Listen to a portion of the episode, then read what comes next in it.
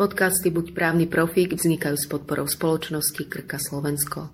Ako je to vlastne s poučením o možnostiach výberu vakcíny bez ohľadu na to, či je hradená alebo nie je hradená z verejného zdravotného poistenia? Aj v prípade e, povinnej vakcinácie platí to, že poskytovateľ zdravotnej starostlivosti musí pacienta, alebo teda v tomto prípade zákonného zástupcu, poučiť o rizikách, alternatívach, e, zisťovať možné kontraindikácie na strane toho očkovaného pacienta to znamená, bez ohľadu na to, že ide o povinné očkovanie, táto poučovacia povinnosť a z môjho pohľadu aj celkovo informovaný súhlas musí byť naplnený tak, ako zákon o zdravotnej starostlivosti vo vzťahu k informovanému súhlasu tie pravidlá stanovuje. Ako by mal lekár postupovať a čo všetko musí zaevidovať do zdravotnej dokumentácie? Ja by som sa možno odvolal na jedno zaujímavé rozhodnutie Krajského súdu v Prešove, ktorý práve posudzoval zákonnosť uloženia pokuty zo strany regionálneho úradu verejného zdravotníctva. Má zmysel sa k tomu vrátiť preto, lebo tam sú také tie e, highlighty, ktoré majú ako keby dopad na tú povinnosť e,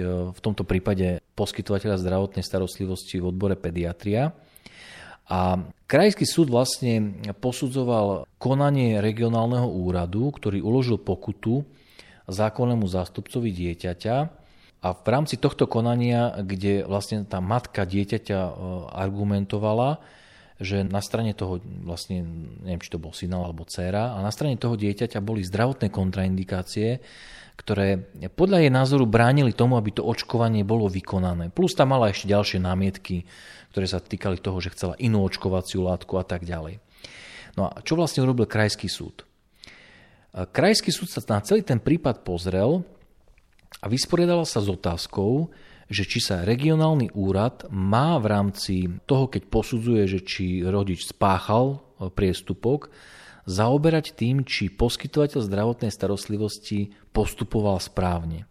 Lebo to bol jeden z argumentov, ktorý regionálny úrad uvádzal, že ale však regionálny úrad nie je orgánom, ktorý posudzuje lege artis, my vlastne dávame len pokuty vtedy, keď zákonný zástupca nesplní svoju zákonnú povinnosť, ktorá je v zákone o ochrane verejného zdravia. A matka toho dieťaťa argumentovala, že nie, nie, nie, pozor, veď keď vy mi môžete uložiť pokutu, tak pokutu mi uložíte za delikt, he, za nejaký priestupok. To znamená, že vy musíte zistiť, či sú naplnené všetky znaky toho deliktu. A krajský súd eh, si vypočul obe strany a zamyslel sa, hej, sudcovia sa zamysleli a toť verdikt. A verdikt je zaujímavý v tom, že keď úrad verejného zdravotníctva, tá regionálna pobočka teda, ide uložiť sankciu rodičovi, tak musí sa regionálny úrad naozaj detálne vysporiadať s tým, či poskytovateľ zdravotnej starostlivosti preskúmal aj otázky tých zdravotných kontraindikácií, ktoré namieta rodič. Nechcem tým povedať to, že sa musí vysporiadať s každou, nechcem povedať, že blbosťou, ale s každou námietkou, ktorú ten rodič dá, ale skôr to treba vnímať v tom zmysle, že ak rodič namieta a možno, že formuluje nejaké svoje obavy, že to dieťa bolo už od malička neurologicky sledované, tak ja to nemôžem ako pediatr zahrať do autu. A má to zároveň zaznamenať zo zdravotnej dokumentácie? Áno, e, e, lebo zo zdravotnej dokumentácie regionálny úrad verejného zdravotníctva tieto informácie vie zistiť. Dokonca veď RUVZ je jeden z oprávnených orgánov, ktoré do zdravotnej dokumentácie vstupovať môže. A to je jeden z dôvodov, prečo to takto môže robiť, aby zistil, či poskytovateľ zdravotnej starostlivosti zreflektoval všetky tie okolnosti, ktoré sú relevantné v prípade očkovania.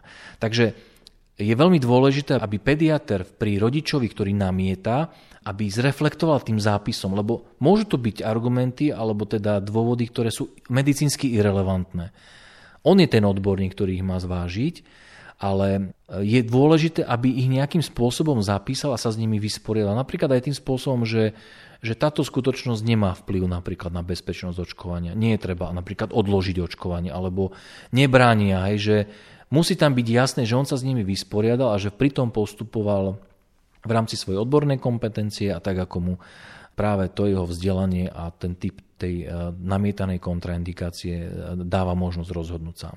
A druhá vec, e, ktorá je zaujímavá v tom rozhodnutí, je tá, že v rámci tej poučovacej povinnosti, ktorú musí poskytovateľ robiť, on vlastne by mal dať možnosť pacientovi si vybrať z vakcín, ktoré sú dostupné na trhu.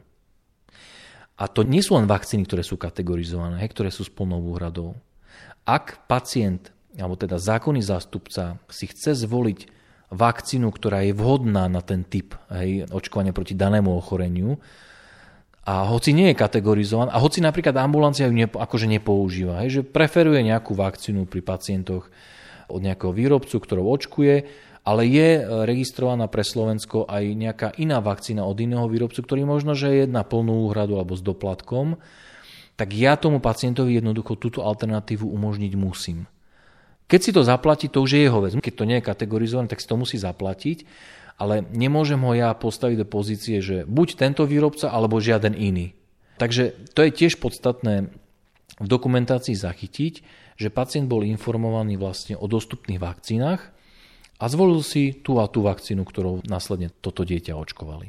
Podcasty Buď právny profík vznikajú s podporou spoločnosti Krka Slovensko.